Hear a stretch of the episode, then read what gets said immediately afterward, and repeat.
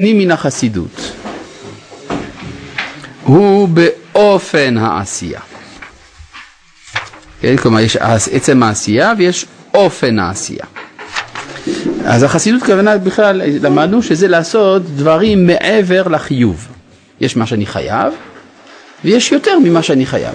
זה נקרא מידת חסידות. עכשיו, יש לעשות יותר, למשל גמילות חסדים. כן? אני לא חייב לתת כל כך הרבה, גמילות חסדים זה מהדברים שאין להם שיעור, לעומת הצדקה. צדקה יש הגדרה מדויקת כמה כסף אני צריך לתת. גמילות חסדים אין הגדרה.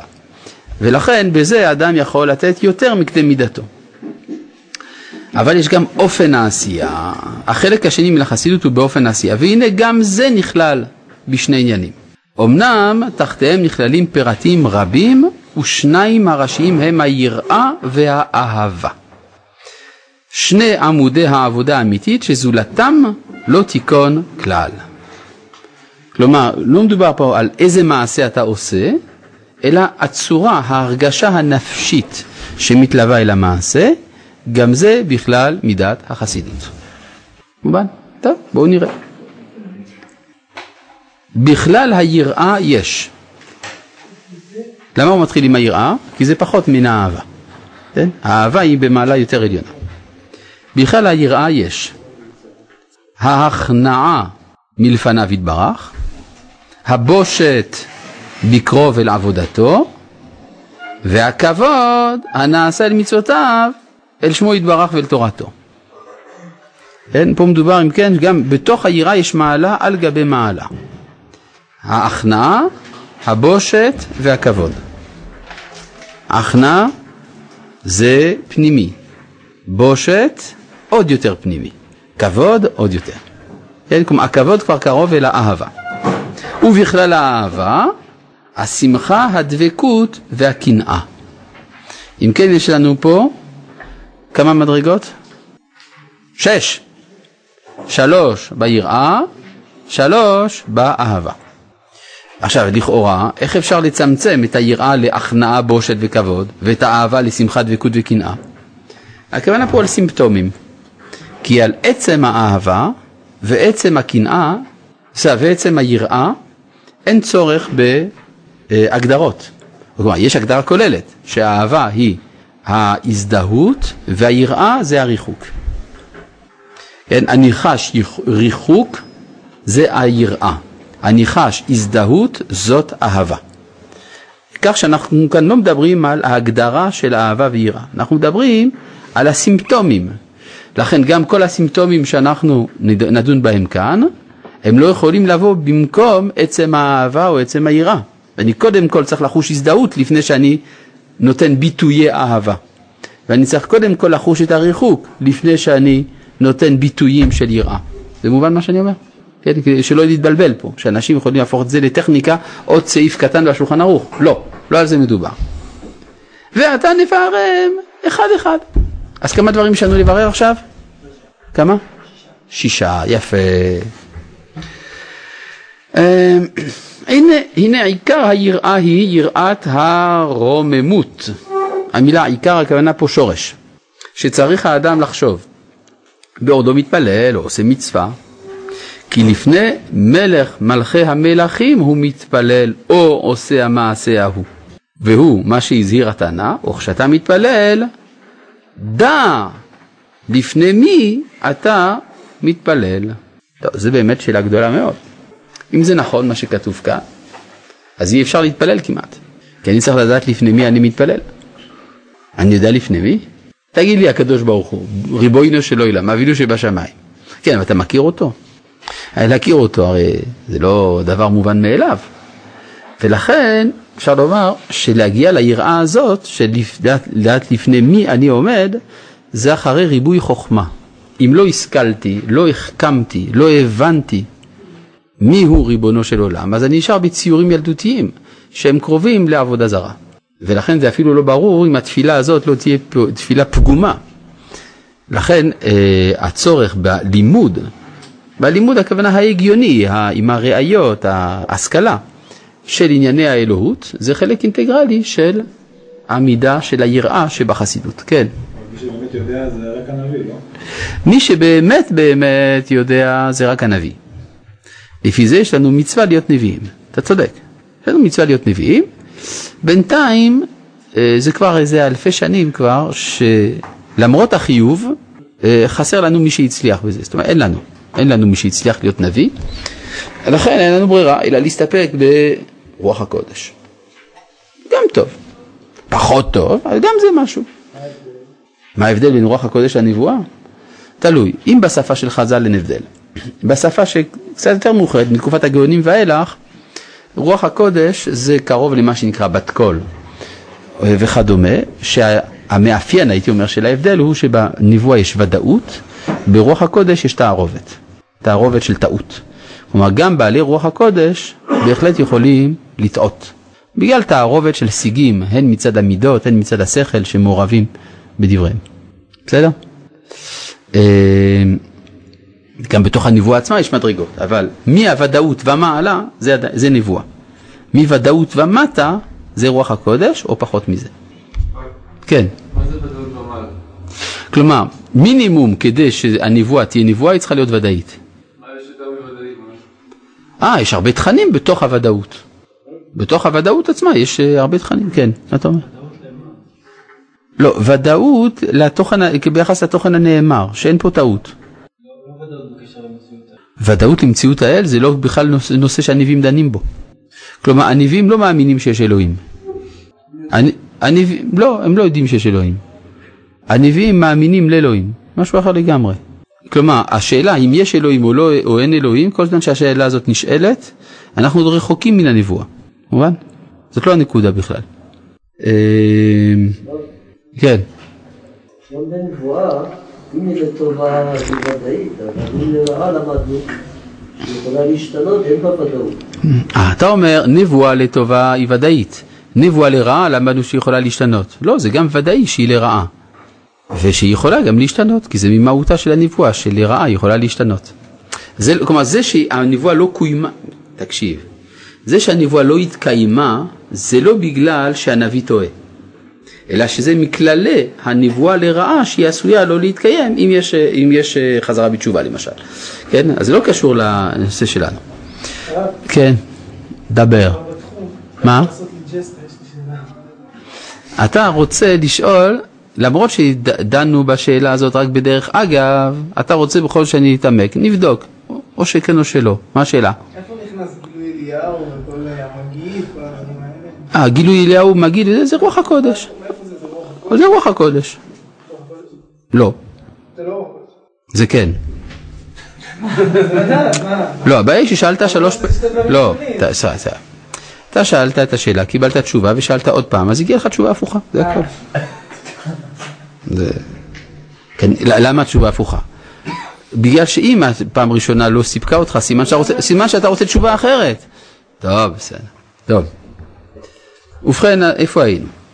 אז אה, לכן אני אומר לגבי יראת הרוממות, יראת הרוממות איננה יכולה לבוא מסתם הרגשות, אלא זה הרגשות שבאות בעקבות הידיעה. אתה יודע על, מה, על מי אתה מדבר, דע לפני מי אתה עומד. אה, כן. והנה, שלושה דברים צריך שיסתכל האדם ויתבונן היטב כדי שיגיע אל זאת היראה. האחד, שהוא עומד ממש לפני הבורא יתברך שמו, ונושא ונותן עמו אף על פי שאין עינו של אדם רואהו. טוב, זה, מה פירוש הדבר שהוא עומד ממש לפני הבורא? מה זה לעמוד לפני? יש גם לעמוד מאחורי, נכון? ומה זה לעמוד? כלומר, באיזה מובן אני עומד כעת? המשמעות היא שאני חשוף. זאת אומרת, בדרך כלל אני חי ב... עם מחיצות. יש מסכים מנטליים וטבעיים שמבדילים בין האדם לבין הבורא. בתפילה למשל, או בעשיית המצווה, יש הסרה של המסך. אני במגע ישיר. מה פירוש הדבר? שמערכת היחסים שלי עם הבורא הוא של נושא ונותן. מעניין, מה זה פירוש הביטוי נושא ונותן? איפה מצאנו משא ומתן? בין מי למי? בין אנשים. בין אנשים יש משא ומתן. מה עושה אותי לאדם ולא למכונה? הדיבור. מה עוד? האישיות, כן, הרי טייפ ריקורדר גם מדבר. אבל המחשבה, האישיות הייתי אומר. כי המחשבה, גם המחשב שלי חושב. ואף על פי כן הוא לא אישיות. אין לי משא ומתן איתו.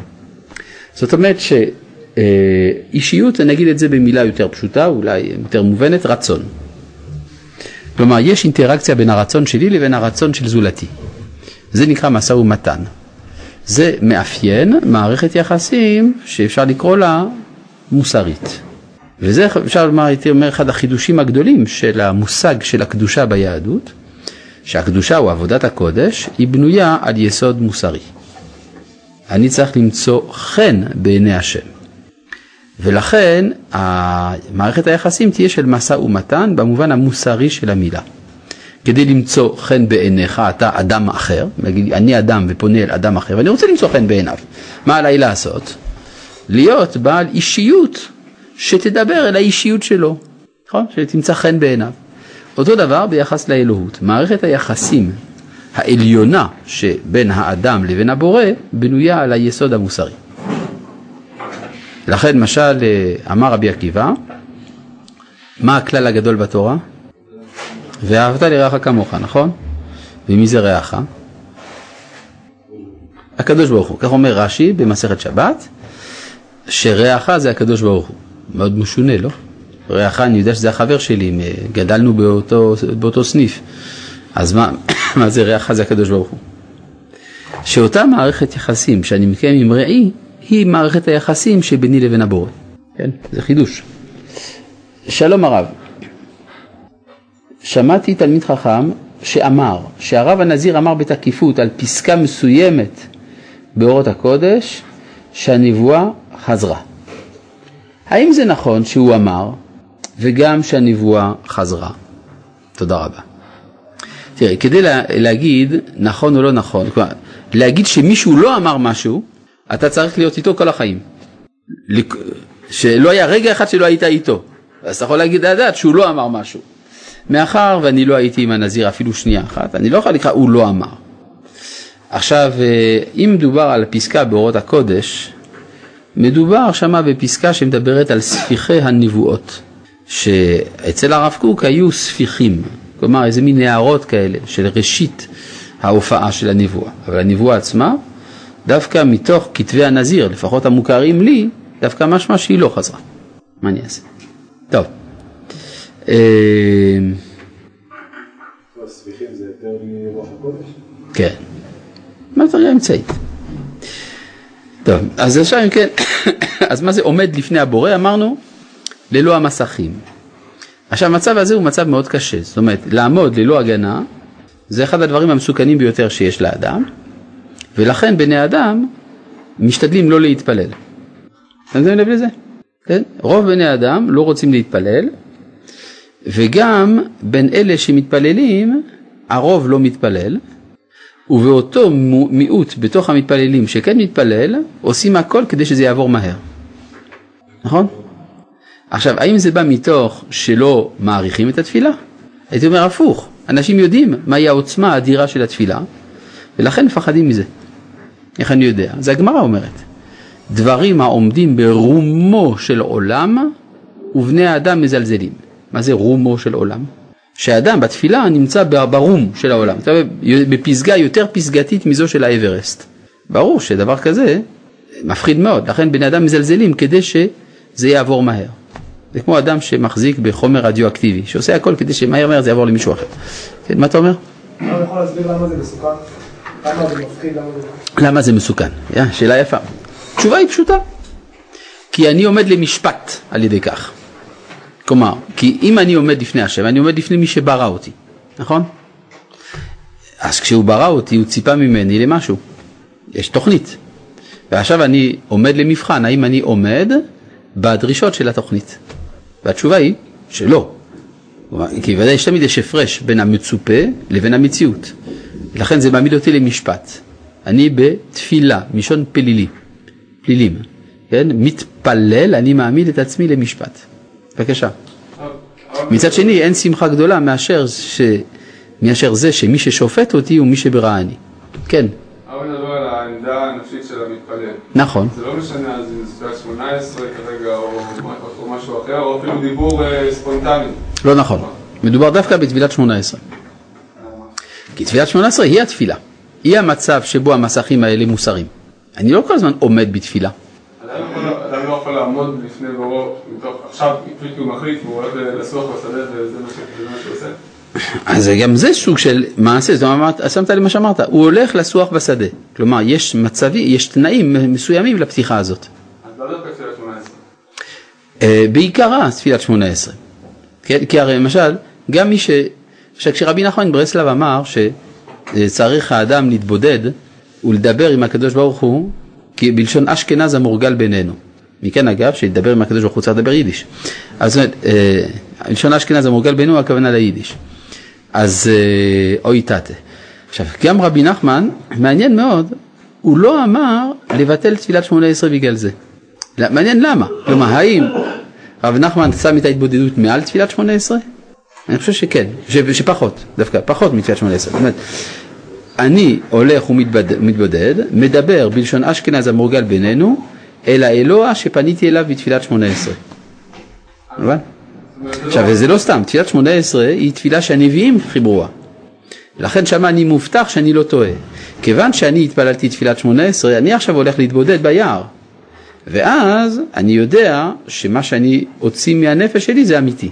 אבל יש צד שדווקא בגלל הקביעות של תפילת שמונה עשרה, אז זה יותר קשה לבצע את מה שהרב אומר, את כל העמדה הזאת, שגם מי שמתפלל לא באמת מתפלל, חלק מהקושי זה בגלל שזה תפילת שמונה עשרה ולא דבר ספונטני. לא, ההפך, זה שזה קשה להתפלל תפילת שמונה עשרה זה לא בגלל שזה ספונטני, שזה לא ספונטני, אלא בגלל שזה תפילת שמונה עשרה, בגלל שזה רציני. כי זה באמת. בתפילת שמונה עשרה אני באמת עומד לפני השם. מה שכן בהתבודדות, לך תדע. לפני מי אני עומד בדיוק. כן? הרב, אז למה בעצם כתוב שאדם ייתן את הדין על האם הוא ציפה לישועה או האם הוא נשא ונתן באמונה או קבע עדים ולא שואלים אותו האם התפללת בכוונה? בעצם. אתה שואל מדוע. אני מבין, למה אתה אומר שהדברים שאדם צריך ליתן להם, עליהם את הדין בעולם העליון זה על ציפית לישועה ונשאת ונתת באמונה וכדומה ולא על תפילת שמונה עשרה. התשובה היא שגם, השאלה, אני ארחיב את השאלה יותר, מדוע לא כללו בזה קיום המצוות? לכאורה, אם אדם מצופה ממנו שיקיים תרי"ג מצוות, אז כשאני עולה למעלה, ישאלו אותי האם קיימת מצוות. נכון? אז למה, למה והתפילה אחת המצוות, מהחשובות שבהן, נכון? אז למה לא שואלים אותי בכלל על כל התרי"ג מצוות? האם אמרתי הלל ביום העצמאות, האם אני אה, שירתתי בצבא, האם אני... כל, כל המצוות החשובות, כן? האם אה, הצבעתי לכנסת, כל מיני מצוות חשובות, מדוע לא שואלים אותי את זה, כן? התשובה היא שכל זה מעוכב בגלל השאלות שמה נשאלות מקודם. זאת אומרת, זה, יש בבחינת דרך עץ קדמה. אז אם לא נסעת ונתת באמונה, עוד לא פותחים את התיק של המצוות. זה הכוונה. כן. בבקשה. הזכיר שתפילת שמונה עשרה יש בה משום סכנה. כן, ודאי. מה זאת אומרת? ואם זה ממש סכנה, אז למה להכניס את עצמי לתוך סכנה? יפה. אתה, שואל, אתה אומר ככה, שהזכרתי שבתפילת שמונה עשרה יש משום סכנה, מה פירוש סכנה, ואם ככה אז למה להיכנס לסכנה? טוב. תשובה. זו סכנה בגלל שאני עומד לפני מי שברא אותי. ומי שברא אותי יש לו ציפיות ממני, בשעת בריאתי. ובמציאות אני לא תמיד תואם את מה שהוא מצפה ממני. ולכן זה, זה מעמיד אותי למשפט, כי אני בא עכשיו לבקש מהקדוש ברוך הוא משהו. אם אני בא לבקש, סימן שאני ראוי. והוא אומר, אה, אתה ראוי? בוא נבדוק אם אתה תואם את מה שציפיתי ממך, ובדרך כלל המציאות היא שלא, כי יש תמיד הפרש בין האידאל לבין המציאות. לכן התפילה נקראת תפילה מלשון להתפלל, אני מלשון מת, עומד בפלילים, עומד לפני, במשפט לפני הקדוש ברוך הוא. עד כאן ההסבר מדוע זה סכנה, ברור? נדמה לי ששמעתי פעם את ההסבר הזה. כן. כן, אז לא, כי ביקשת שאני אסביר, סימן שההסבר הפעם הראשונה לא סיפק אותך. עכשיו, אה, לגבי השאלה, אז למה להיכנס לסכנה? תשובה, כי זה מסוכן לחיות בכלל, אז אולי בכלל אפשר לא להיוולד. כן, ברור, אפשר להגיד, אה, תשמע, אני מעדיף חיים בלא כל אתגר. בבקשה, אז אל תחיה. אבל זהו, אכלת אותה, הסכמת בסוף לרדת לכאן. אז, אה, אז עושים את זה. נוסף על כך, הרי אם האדם לא ייכנס לסכנה הזאת של בדיקת עצמו בעצם, האדם בודק את עצמו על ידי התפילה, בשביל מה הוא חי? בשביל מה זה טוב? דבר נוסף, יש גם מצווה להתפלל. זה מצווה להיכנס לסכנה הזאת. נכון? זה כמו למשל להביא ילדים לעולם, זה סכנה, לא? לך תדע, אה, יש נשים, לא עלינו ולא עליכם, שמתות בשעת לידתן. היא סכנה ההיריון. אז אולי היינו צריכים לאסור את זה. אז למה יש מצוות פורענות? כנראה שבסופו של דבר זה יותר טוב. אה, טוב, כיצד הרב אומר שתפילה זה משא ומתן? מאחר ואין לי יכולת לראות את הבורא, ואני לא בעמדה לעמוד על דעתי כמו אברהם שאמר את דעתו לבורא, אם כן זה לא משא ומתן, זה רק הגשת בקשות ותקווה שהבורא ימלא את כולנו חלקן. אני מבין, משא ומתן, תבין את זה במובן שיש לי שיג ושיח, לא במובן של אני מתווכח, כן? אלא במובן שזה לפני הבורא באמת שאני מדבר, זה לא סתם ששלחתי פקס ואני מקווה שהמזכירות שמה לא ישכחו את זה באיזה סל, אלא אני באמת, עם הבורא דיברתי, אני פניתי אליו, זה הכוונה שיש משא ומתן, לזה התכוונתי. בסדר? טוב. זה כמו שתגיד, אה, הנה פה הביטוי גם, האחד שהוא עומד ממש לפני הבורא ונושא ונותן עמו. כן, זה לא הלשון שלי, זה לשון רמח"ל, הוא אמר את הביטוי הזה. כן. אף על פי שאין עינו של אדם רואהו, רואהו. ותראה, כי זהו היותר קשה, שיצטייר בלב האדם ציור אמיתי. יען אין החוש עוזר לזה כלל, כלומר הרי אין לנו תפיסה חושית, חס וחלילה וחס ושלום, של האלוהות. אמנם מי שהוא בעל שכל נכון, במעט התבוננות ושימת לב יוכל לקבוע בליבו אמיתת הדבר, איך הוא בא ונושא ונותן ממש עמו יתברך, שים לב שעוד פעם הוא משתמש בביטוי נושא ונותן, אז אל תבוא אליי בטענות, שלח פקס לרמח"ל, ולפניו הוא מתחנן, מאיתו הוא מבקש. והוא יתברך שמו מאזין לו, מקשיב לדבריו, כאשר ידבר איש אל רעהו, ורעהו מקשיב ושומע לו. עכשיו זה מעניין, האם האמירות האלה הן אה, מחזיקות מים מבחינה פילוסופית? אה? מה? ודאי שלא מחזיק מים, נכון? לכן אם היית מבקש, נגיד מפילוסוף לחבר תפילה, איך הייתה נראית התפילה שלו? אני חושב שהוא היה מתחיל בעת הקדוש וגומר שם. כן? לכן רבי יהודה הלוי אומר בספר הכוזרי שהוקדמו שתי הברכות הראשונות לברכה השלישית כדי לעקוף את הבעיה הזאת. כן, אומר אלוהינו ואלוהי אבותינו, אלוהי אברהם, אלוהי יצחק, אלוהי יעקב, מביא גואל לבני בני, מה? לא, זה לא לימוד זכות, בכלל לא. זה בא להסביר מה אנחנו עושים בתפילה. אנחנו פונים אל האלוהים בתור מי שמעורב בהיסטוריה. הוא אלוהינו ואלוהי אבותינו, אלוהי אברהם, אלוהי יצחק ואלוהי יעקב, הוא מביא גואל. והוא מחיה מתים, והוא מכלכל חיים בחסר. ולכן אנחנו פונים אליו. אבל תזכור שהוא קדוש. זה, מה? זה מה שהוא קדוש? שאי אפשר להשיג אותו באמת. אז מה זה מה שדיברת לפני כן? אה, זה לפני ששמתי לב שהוא קדוש. כי אם אני אשים לב בהתחלה שהוא קדוש, לא אוכל להתפלל. יוצא שלפי זה שיש בתפילה איזה תערובת של חוש הומור, ש... כן, ש... שמניח... שמניח שניתן לאדם לדבר עם הבורא, כן, כ... כדבר איש של רעהו. אבל באמת באמת הוא קדוש. אז למה התפללת? כי כך רצונו של הבורא שתוכניותיו תתקיימנה דרך תפילת האדם. ולכן צריך שאני אוכל לעשות את ההבחנה הזאת בתוך הנפש בין מה שאני לומד לבין מה שאני חווה. התפילה היא הרגשית חווייתית והיא מדברת אל הקדוש ברוך הוא כאילו שהוא מלך שאני אשכנע אותו בדמעותיי. אף על פי שהשכל מורה על כיוון אחר לגמרי. מובן? כן. יש דואליות בתוך הנפש, כן. נוסח התפילות כולל 18 לא נקבעו בתפילה שהם היום על ידי אנשי כנסת הגדולה, חוץ מלמלשינים. אז מה הבעיה? הרב אמר על ידי נביאים, אנשי כנסת הגדולה הם נביאים? אתה שואל מי קבע את הנוסח של התפילה. התשובה היא, אני משתמש בלשון של הגמרא. אנשי כנסת הגדולה ובהם כמה נביאים, תקנו 18 ברכות על הסדר. שים לב שלא תמיד הגמרא אומרת כך, לפעמים הגמרא אומרת תקנת אנשי כנסת הגדולה, נקודה. למה הגמרא בחרה לומר ובהם כמה נביאים? בגלל שהתפילה היא צריכה נבואה. בירושלמי כתוב שהיו בתוך אנשי כנסת הגדולה 83 נביאים. שזה... זה רק חגי ו... אתה אומר רק חגי, זכריה, מלאכי ועזרא ונחמיה ומרדכי ודניאל ומי עוד? ברוך בן נריה. יש מחלוקת עם. ברוך בן נריה, גם אם מישהו יש עליו מחלוקת שהוא נביא, זה בכל זאת מדרגה טובה. להיות אחד שיש מחלוקת עליו אם הוא נביא. ברוך בנריה לא זכה לנבואה. ברוך בן נריה לא זכה לנבואה, ככה אתה טוען, נכון? אז אתה חולק על רש"י, אז אתה חולק על רש"י, שהוא אומר שלמד והיה גדול בתורה. אז אתה חולק על רש"י.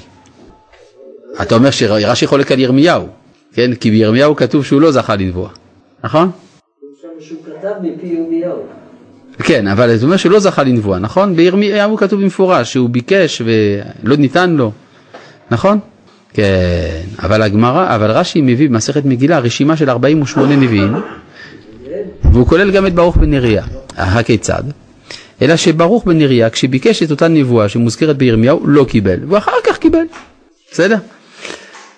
גם, וגם אם היינו אומרים כדבריך, אדם שראוי לבקש נבואה זה כבר מדרגה. אבל uh, בקיצור, יש לנו יותר משלושת אלה שהזכרת, יש, יש עוד ועוד. חוץ מזה, יש, אם תסתכל בספר נחמיה, יש uh, תפילה של אנשי כנסת הגדולה. יש תפילה שמה של אנשי כנסת הגדולה שעזרא אומר, ואחר כך יש חתימה, חותמים על התפילה הזאת 83 אנשים. אז כנראה שלזה התכוונה הגמרא. אז כך שיש לך את, השמונה, את השמות שלהם גם. כן. אה, שלום לרב, אם אדם חי את היום שלו ואת החיים כתפילה, זאת אומרת שיהיה בו דיאלוג מתמין אה, עם הבורא. אה, תודה רבה שעכשיו אתה מרגם את השם. כן, אתה גר בירולים, שמת לב, כן? השואל טוען שהוא גר בירולים, אני לא יודע איפה זה. טוב, שלום לרב, אם, אה, הלו, אם אדם חי את היום שלו ואת החיים כתפילה, זאת אומרת שיהיה, טוב, נגיד שיש בו דיאלוג מתמיד עם הבורא. יכול להיות שהתפילה הרגילה זה סוג של ירידה לסוג של קשר פורמלי יבש? יש טענה כזאת, יש כאלה שטענו את זה, שיש אנשים שכל ימם, כל היום שלהם הוא תפילה, כל יומם תפילה. כן, ואז באמת בשבילם לא צריך שום נוסח, אבל זו מדרגה שאין לנו השגה ב, בימינו, לא נראה לי. מדוע טומאה מהווה לכאורה מניעה ומגבלה לתפילה? הדרישה בגמרא לטבול לפני התפילה בטומאת קרי, ואילו החטא אינו מהווה מסך ומניעה לתפילה.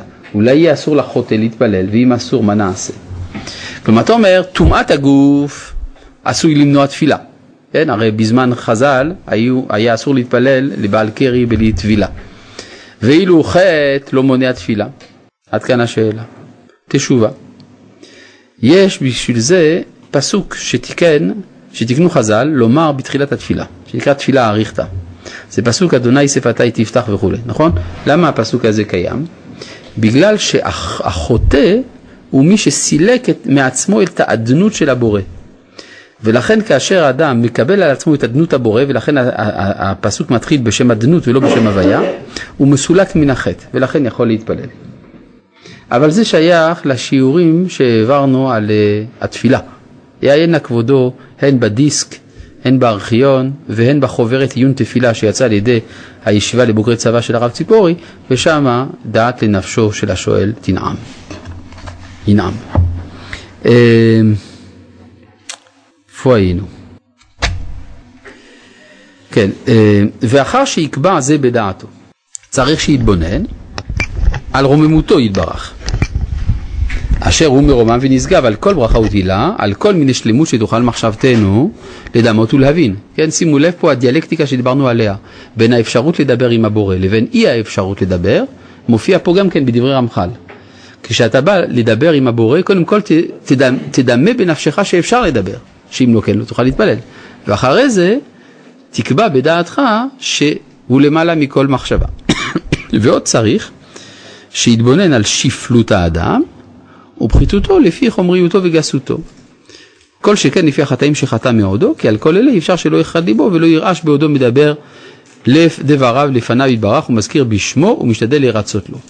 כלומר, מלבד הקושי המהותי, כן, של הדיבור עם הנעלם, עם זה ש... מה זה כל האלה? עם זה שאי אפשר לדבר עם האלוהות ובכל זאת אני מדבר. בנוסף לכך, גם אם הייתי פותר את כל הבעיות האלה, אבל יש בי שפלות. ומהי השפלות? הן מצד גסותו של החומר של האדם, שהאדם הוא כמין ביוב שהוא מאכיל ומוציא, כן, מזרים דרכו, אם אפשר בלי הניירות האלה זה עושה המון רעש. כן, אה, בכלל, כשאתם מחלקים אה, סוכריות בשמחות בבתי כנסת, יש שני סוגי סוכריות. יש כאלה שהנייר מרשרש, ויש כאלה שזה שעווני. אז להשתמש בשעווני, המכונה טופי, ולא במרשרש. כי המרשרש, הילדים עושים קצת ככה, צ'יק צ'יק צ'יק, וזה מונע את התפילה, את הדרשה וכולי. כן, זה היה רק בדרך אגב. אה, ובכן, איפה היינו? אה, כן, שיש השפלות הטבעית של האדם. השפלות הטבעית זה שאדם דומה סך הכל לביוב, כן? מכניס מפה, מוציא משם. אז יש שפלות טבעית באדם, שלא לדבר על כל המגבלות של הגוף וכולי. אבל מלבד זאת יש עוד שפלות נוספת, והיא חטאותיו של האדם. זה דווקא לא הכרחי, כי אדם יכול גם שלא לחטוא. אבל מצויים הרבה אנשים שיש להם חטאים, ולכן גם זה מוסיף בושה וכלימה, וזה מצטרף ליראה. כן? כי על כל אלה אי אפשר שלא יכרד ליבו ולא ירעש בעודו מדבר דבריו לפניו יתברך ומשכיר בשמו ומשתדל להירצות לו ומה שהכתוב, מה שאמר הכתוב, עבדו את השם ביראה וגילו ברעדה וכתיב אל נערץ בסוד קדושים רבה ונורא על כל סביביו. כי המלאכים להיותם יותר קרובים אליו יתברך מבני הגוף החומרי קל להם יותר לדמות שבח גדולתו על כן מוראו עליהם יותר ממה שהוא על בני האדם. כלומר, מי באמת יש לו יראת שמיים אמיתית? למלאכים יש יותר יראת שמיים מאשר לנו. למה? כי הם יודעים לפני מי הם עומדים. יותר מאיתנו. גם אנחנו קצת יודעים לפני מי אנחנו עומדים, אבל הם באמת יודעים לפני מי הם עומדים, יותר מן האדם, ולכן יש להם יראה. ואומנם דוד המלך עליו השלום היה משבח ואומר, כן, למדנו כן, על כל פנים שיש שלושה דברים הנדרשים כדי לקנות את היראה בתפילה, זה שאדם מדמה בנפשו שהוא עומד לפני מלך מלכי המלכים ממש, ב' שהוא למה, שהמלך מלכי המלכים למעלה מכל השגה, ג' שפלותו של האדם הן מפאת טבעו הגס והן מפני חטאיו. ואומנם דוד המלך עליו השלום היה משבח ואומר, אשתחווה להיכל קודשך ביראתך. וכתיב, ומפני שמי ניחת הוא. ואומר, אלוהי בושתי ונכלמתי להרים אלוהי פניי אליך. מי זה שאמר את זה? אתה אומר דוד המלך. יש עוד הצעה? עזרא. אז מה נעשה? בין עזרא לדוד אנחנו מתלבטים. מה התשובה האמיתית? עזרא. כן, עזרא הוא זה שאמר את זה. למה זה חשוב לי לציין שזה עזרא? כי הוא ממתקני התפילות. הוא מאנשי כנסת הגדולה שתיקנו את התפילה. ואולם היראה הזאת צריך שתגבר בלב בתחילה, ואחר כך תראה פעולותיה גם באיברי הגוף. כלומר, קודם כל זה מתחיל מיראה פנימית, ואז יש התנהגויות הנלוות אל היראה הפנימית. מה הסכנה? שיהיה הפוך, שאדם יתחיל עם ההתנהגויות של יראה וחושב שעל ידי זה הוא קונה יראת שמיים. כמו שכותב אה, רבי יהודה הלוי בספר הכוזרי, שיראת שמיים זה לא הרמת גביני העיניים. כן? יש פעמים ידע, שרואים שהגבות שלו ממש למעלה מרוב דבקות. כן? זה לא דבקות, זה סתם. כן. לפעמים זה יכול להיות שאדם אה, מתוך אה, שהוא חש באמת דבקות אמיתית, אז גם גביני העיניים שלו מתרוממים, אבל זה ממש לא הקטע, כמו שאומרים. אז לא, אז זה לא בחסידות אם קרה. מה שאתה אומר, מעשים מושכים את הלבבות, זה לא, זה לא שייך למידת החסידות. זה יותר נמוכות ודאי. ואולם היראה הזאת צריך שתגבר בלב בתחילה.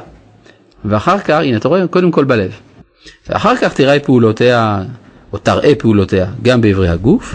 אני חושב שצריך לנקד פה תראה, מי שנקד פה תראה זה לא נכון. הלא המה, כובד הראש וההשתחוואה, שפלות העיניים וכיפת הידיים כעבד קטן לפני מלך רב. וכן אמרו, זה בתפילה, כן, לא כל היום, אדם לא צריך ללכת כל היום כאילו ש... כמו אטלס, כן, שכדור הארץ אה, על כתפיו, לא. וכן אמרו בגמרא, רבה פחר ידה ומסלה. אמר כעבדה כממראה.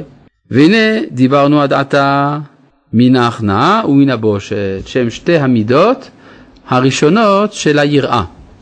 הן ההכנעה בהכרה, הבושת מפני שפלותו. ואז אמרנו שיש שלושה דברים ביראה, אז מה נשאר? הכבוד, נכון? דבר אתה מעניין הכבוד. שצריך לכבד את מי שאני ירא מפניו. שימו לב שאין פה בכלל זכר ליראת העונש או דברים כאלה, שזה לא שייך בכלל לכאן, זה שייך למידת הזהירות והמידות הראשונות. הנה, כבוד המצווה, ויקרא, כבר הזהירונו, אגב, מה פירוש פחר ידה? מה? לא, לא שילב, ודאי שהוא לא שילב את ידיו. לא, אלא הניח זו על זו, כן? טוב.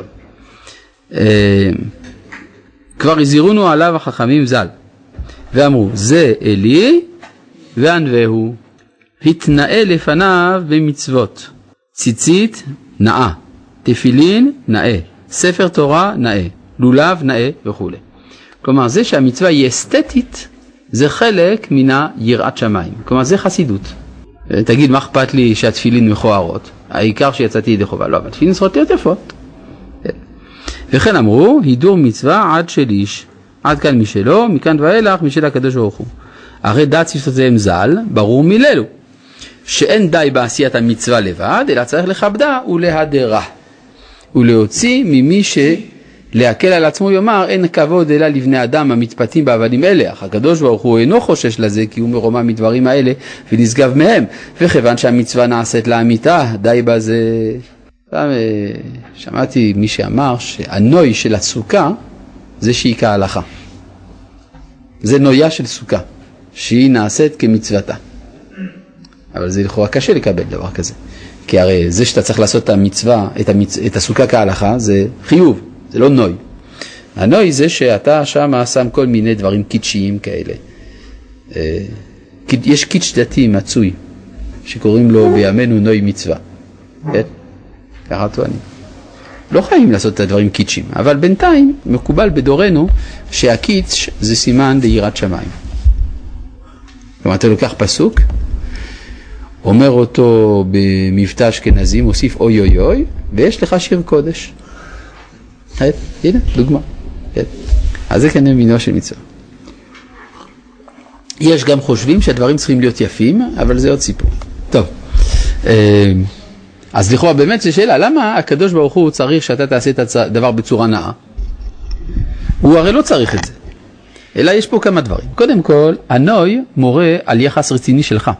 אתה מכבד את הדבר. אבל יש פה משהו יותר עמוק.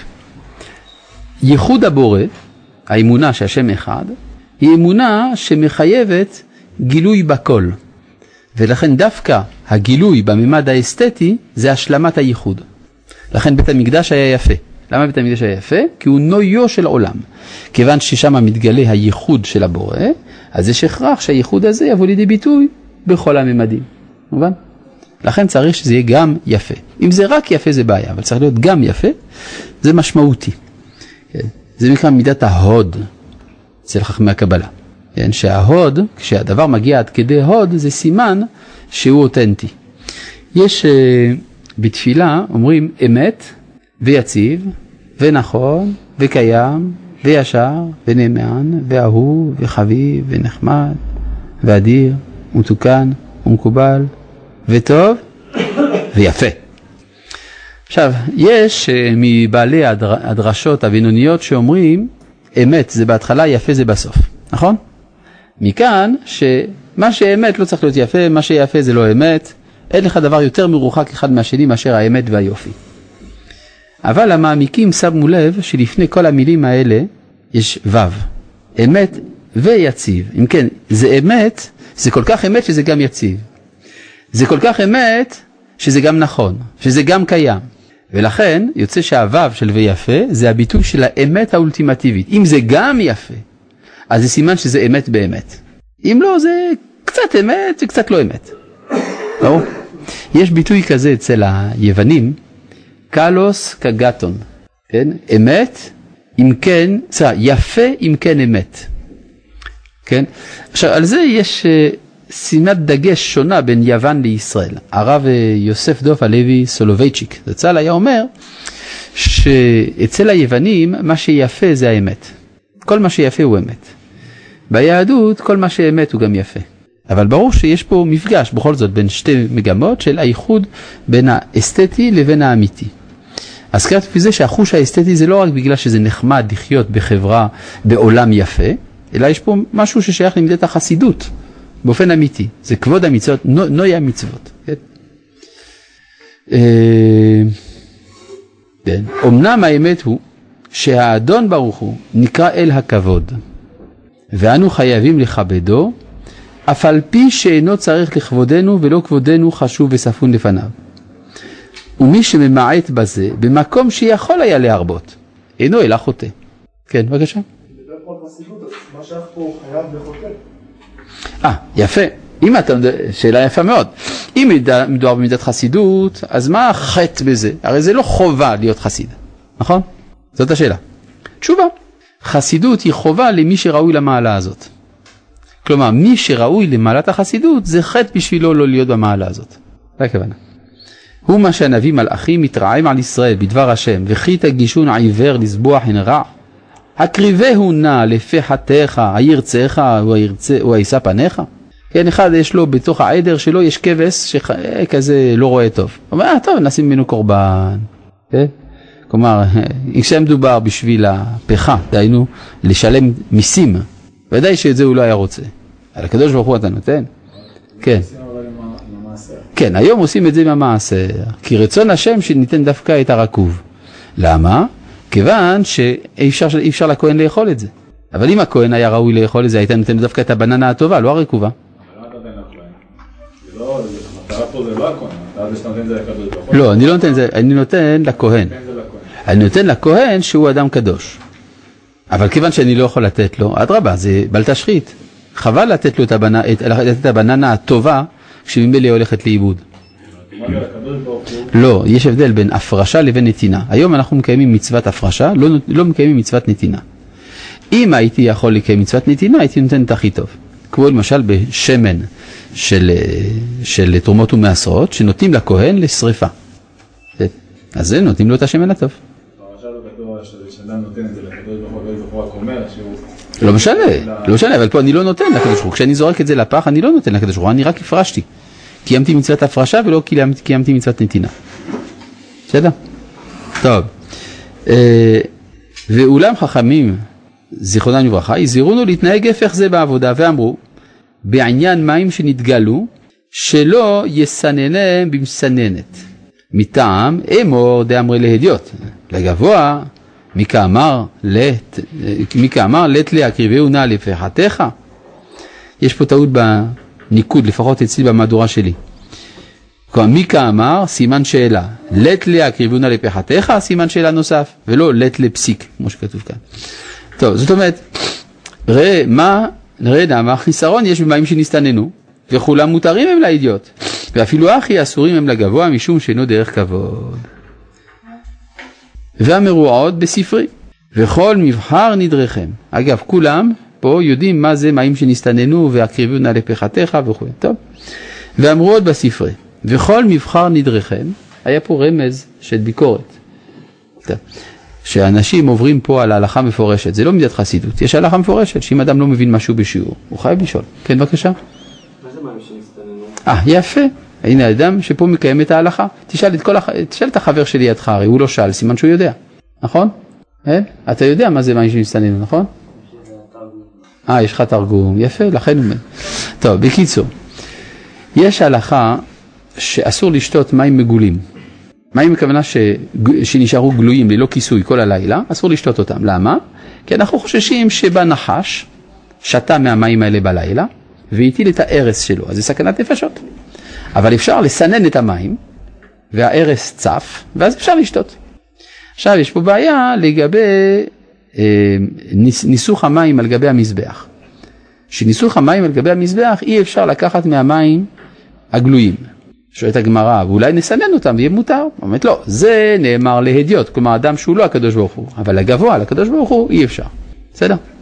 כי הרי משום הקריבהו נא לפחתך, כלומר אם היית מביא, כמו שהנביא אומר, היית מביא לפחה שלך כבש עיוור, לא היית מביא לו, אז גם לקדוש ברוך הוא אתה לא מביא מים שעברו סינון. בסדר. אז לוקחים מהמעיין של השילוח וכל הסיפור. טוב.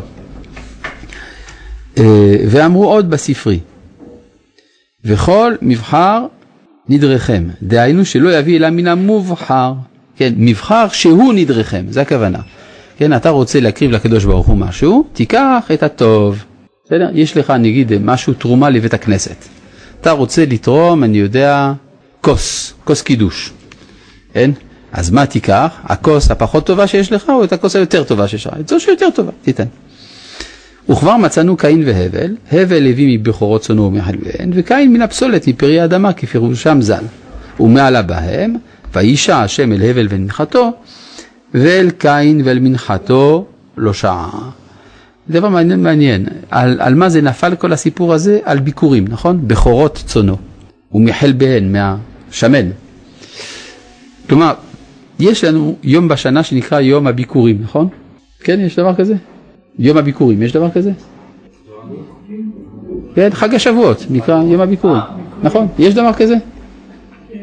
יש דבר כזה, אז למה אתה אמרת לי שאין דבר כזה? לא, יש, אבל לא יודע מתי הוא בדיוק מה- אחרי שבועות, לא? לא, לא, לא, משבועות ואילך אפשר להביא ביקורים, אתה צודק. עכשיו, יום הביקורים. עכשיו, לכאורה, התורה ציינה שחג השבועות הוא חג של ביקורים, לא ציינה שהוא חג של מתן תורה. איפה מתן תורה בחג השבועות? הרב אשכנזי היה מסביר שחג הביקורים זה עצמו חג מתן תורה, כי הרי לא ניתנה התורה, אלא למי שמסוגל להביא ביקורים. כלומר, אם אתה רואה את עצמך כשני, ולכן אתה נותן לזולת את הראשית, אתה יכול לקבל את התורה. אם אתה רואה את עצמך כעיקר, ולכן אתה לוקח לעצמך את הראשית, ואת הפסולת אתה נותן לחבר, אתה לא יכול לקבל את התורה. מדוע? כי התורה גם היא הקרבת ביקורים. הקדוש ברוך הוא לקח את הדבר הטוב ביותר שיש לו ונתן לזולתו. אז אם כן הוא הקריב ביקורים. לכן מובן שיום הביקורים הוא יום מתן תורה. וככה זה יתברר גם אצל קין והבל. אה? טוב. וכמה דברים אה, עשה, אה, ואומר, וארור נוכל ויש בעדרו זכר ונודר וזובח מושחת לאדוני כי מלך גדול אני. וכמה דברים הזהירינו ז"ל. אגב, מעניין, המילה אני, שמתם לב? איפה היא מופיעה בתורה? 98% מהמקומות שבהם התורה משתמשת במילה אני, זה הקדוש ברוך הוא שאומר את זה. בסדר? או רשע. רשע אומר אני. מעניין. אבל באופן אמיתי, רק הקדוש ברוך הוא יכול להגיד אני. מכאן שהוא מלך הכבוד. מה אתה אומר? לא. יכול להיות, יכול להיות. טוב. וכמה דברים ז"ל, הזהירונו ז"ל שלא יהיו מצוות בזויות עלינו. וכבר אמרו כל האוחז ספר תורה ערום, נקבר ערום מפני ביזוי המצווה. מה זה לאחוז ספר תורה ערום? בלי מפה, כן? כלומר לתפוס את הספר תורה ישירות, בלי לעטוף אותו במשהו. וסדר העלאת ביקורים אה, יהיה לנו לעיניים, לראות מהו הידורן של מצוות. למה דווקא מצוות ביקורים? כי מצוות ביקורים היא מורה דווקא על ההחשבה של הזולת יותר מעצמי. כי הרי אני גידלתי את הפרדס הזה, עמלתי בו, גידלתי אותו, בסוף סוף סוף יצאה תאנה אחת. יש לי שמחה גדולה, שאני רואה פרי בעמלי, ואני אומר לא, אם זה הראשון זה לקדוש ברוך הוא. יש פה איזו התגברות של האדם על האגואיזם שלו. גנבה, פום מחתרתא רחמנא קריא, ומכאן שיש מעלה להתפלל למרות שאין יראה והכנה. זה גם טוב. שלמה ארצי אמר, גם בקיץ' יש שמץ של אמת. הוא צודק? טוב, בסדר. אני לא יודע אם הוא אמר את זה באמת, אבל זה רעיון חמוד. כן, באמת, לכן אני יצאתי פה להג... להגנת הקיץ', אני לא של... שללתי לחלוטין. קיץ' זה, הנה, אתה רואה את זה? זה קיץ', זה סגנון כזה, כן? אה, יש כל מיני, זה סוג של סגנון, כזה, טוב, אני לא רוצה להגיד משהו נגד ההוצאה הזאת, אבל אה, יש דוגמאות רבות, כן? מה? דאווי, לא, בסדר, אבל באיכות לא טובה כל כך כזה, כן? וזה ורדרד עם כל מיני פייטים וזה כדי ש... טוב. וסדר העלאת ביקורים יהיה לנו לעיניים לראות מהו הידורן של מצוות. יש הרבה בתי כנסת שאתה רואה את זה, שיש תערובת של טעם גרוע, אבל בכמויות. כלומר, מוסיפים עוד משהו ועוד משהו, ההוא שמה איזה, שם פלורסנט לעילוי נשמת נג'מה בת לא יודע מה, ואתה מוסיף רק ליד זה בדיוק איזה מנורה מהבהבת כזאת ירוקה יפה, ואתה מוסיף על זה אחר כך חתיכת שיש. אבל מה, כשאתה רואה את המכלול, אתה רואה שמה, אתה רואה שמה יראת שמיים.